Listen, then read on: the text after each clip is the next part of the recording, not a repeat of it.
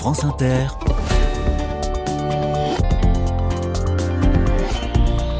Dorothée Barba.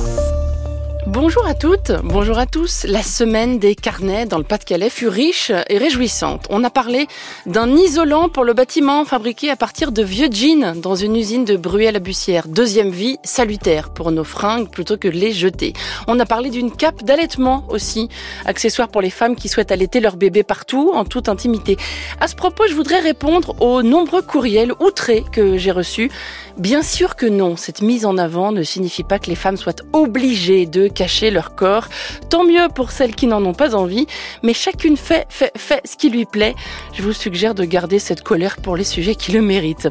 On a parlé de la planque aussi, un tiers-lieu plein de promesses qui va ouvrir bientôt à Arras. Tous les épisodes précédents sont disponibles en podcast. Et aujourd'hui, pour notre dernier jour dans le Pas-de-Calais, je vous sers un verre de kéfir. Kezako, le kéfir, c'est une boisson qui a du sens, peut-on dire, car elle est très peu sucrée, qu'elle peut remplacer les sodas, et parce que c'est une boisson qui a des bénéfices sur la santé.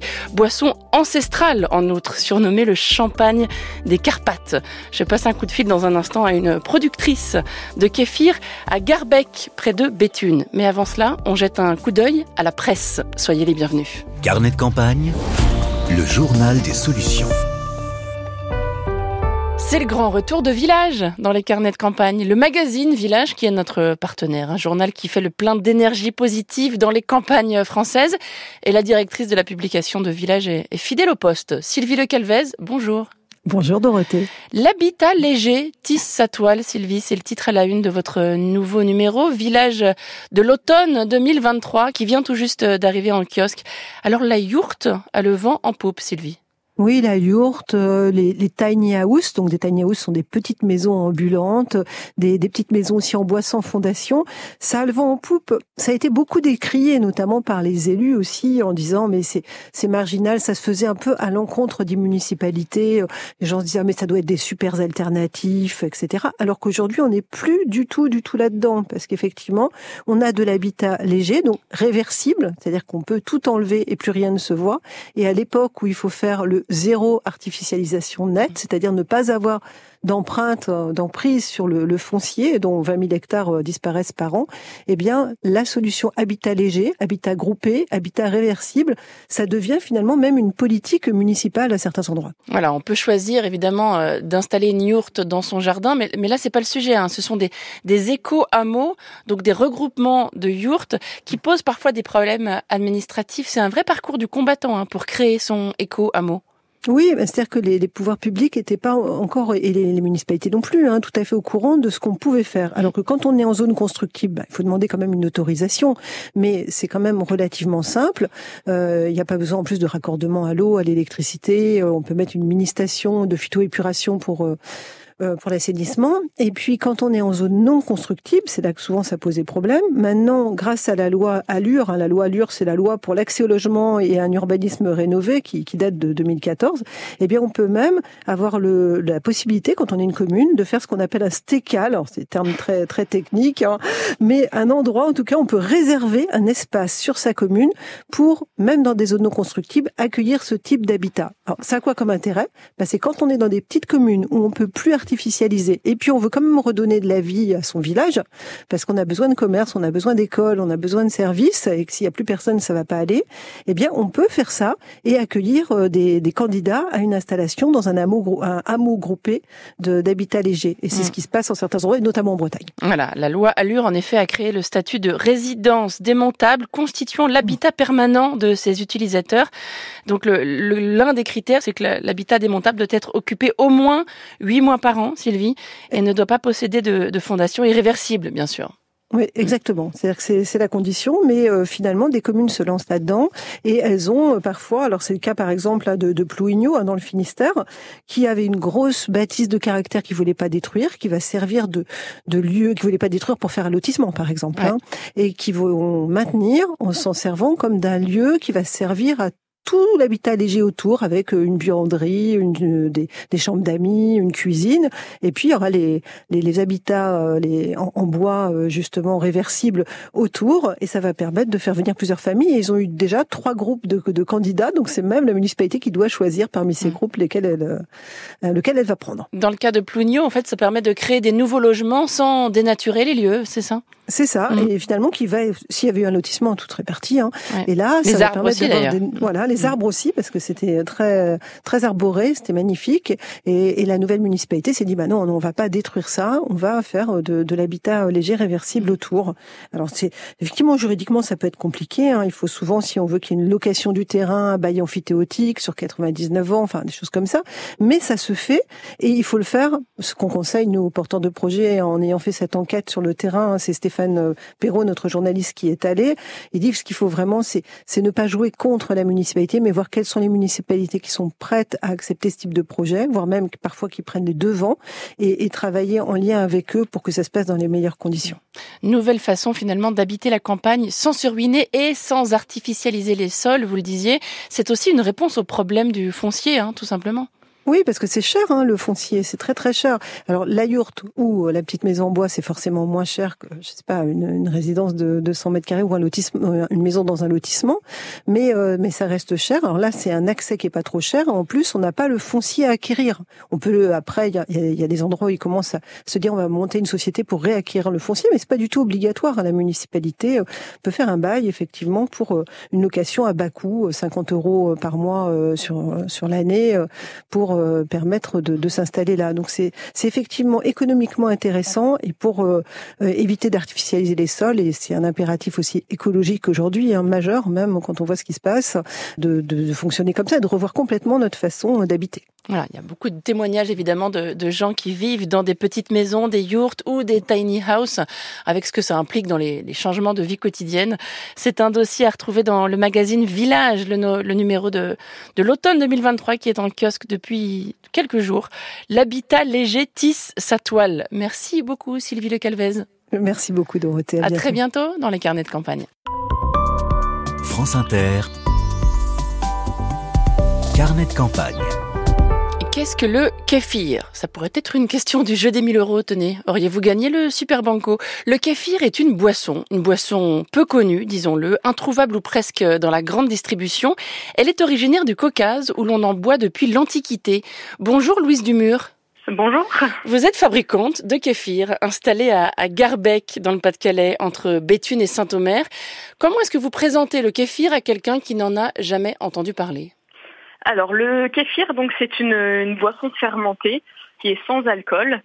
Euh, L'avantage en fait, c'est que c'est une boisson très peu sucrée, donc c'est une, une, alternative à tout ce qui est soda et, et jus de fruits euh, qui sont très sucrés.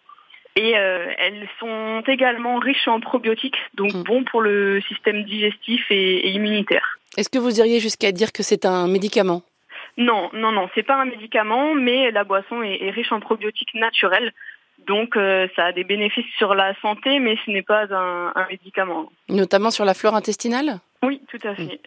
Alors comment est-ce qu'on fabrique le kéfir? C'est pas simple, hein et, et, la clé c'est la fermentation. C'est ça. On part d'un ferment qu'on appelle des grains de kéfir. Mmh. Euh, donc d'apparence, ça ressemble un petit peu à de la glace pilée, mais c'est un peu euh, d'aspect gélatineux. Et c'est dedans que sont formés donc ces fameux probiotiques et des levures. Donc on va mettre ces, ce ferment dans de l'eau avec un petit peu de sucre pour pouvoir les, les nourrir et avec euh, des tranches de citron euh, frais et euh, des figues séchées. Donc ça c'est la recette ancestrale de base que je fais. Et après, donc on peut les aromatiser euh, en rajoutant, donc moi pour le coup, je rajoute des jus, des purées de fruits, des fleurs séchées et des, des aromates. Voilà, pour avoir une gamme de différentes saveurs. Vous êtes ingénieur de formation, Louise Dumur. Vous avez créé votre entreprise à 26 ans seulement, entreprise qui s'appelle Kéfir Co. Pourquoi vous êtes-vous lancé dans le kéfir? D'où est venue cette passion? Alors ben déjà avec euh, donc oui je suis ingénieur en alimentation et santé. Mmh. donc le, le kéfir c'est un produit alimentaire avec des bénéfices sur la santé donc je trouvais que ça me correspondait assez bien. Moi le kéfir c'est une boisson que je buvais euh, bah, très régulièrement euh, à la maison parce que ma maman en faisait euh, en faisait.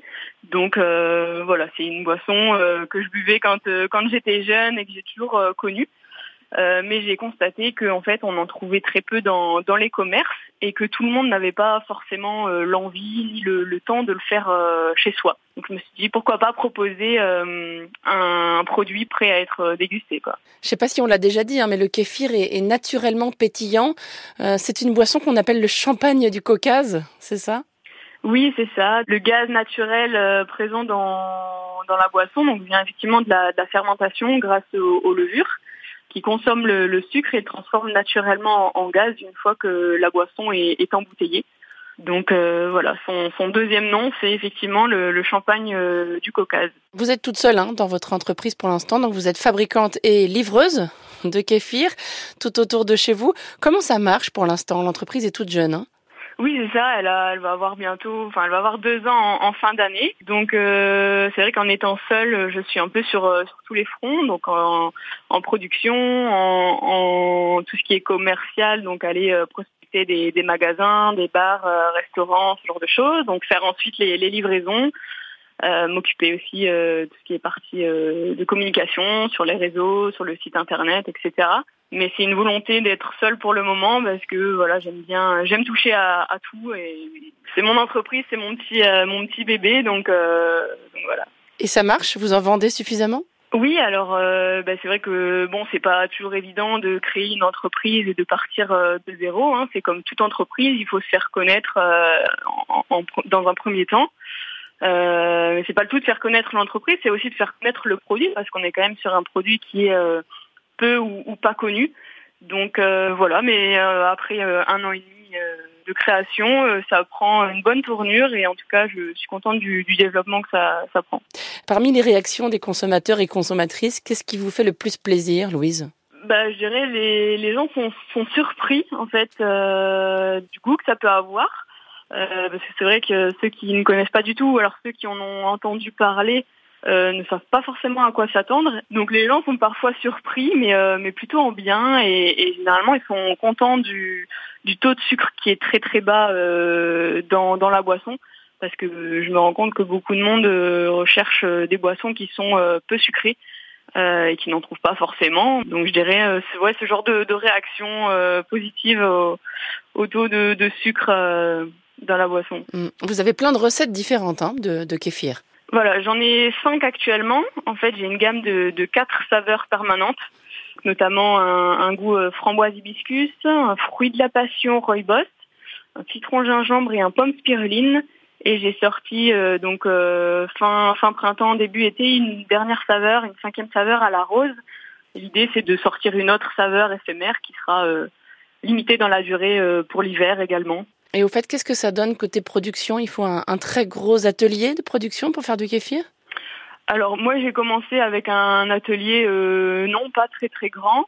Il suffit juste d'avoir des, des, cuves de fermentation, donc j'ai des cuves de, de, 200 litres, et après donc une production plutôt manuelle en fait. Hein, euh, j'ai rien d'automatisé, euh, donc c'est vraiment une fabrication artisanale, donc qui prend beaucoup de temps, mais euh, mais voilà c'est une volonté euh, aussi. Pour le moment j'arrive euh, j'arrive à suivre c'est beaucoup de boulot, mais, mais j'arrive à suivre.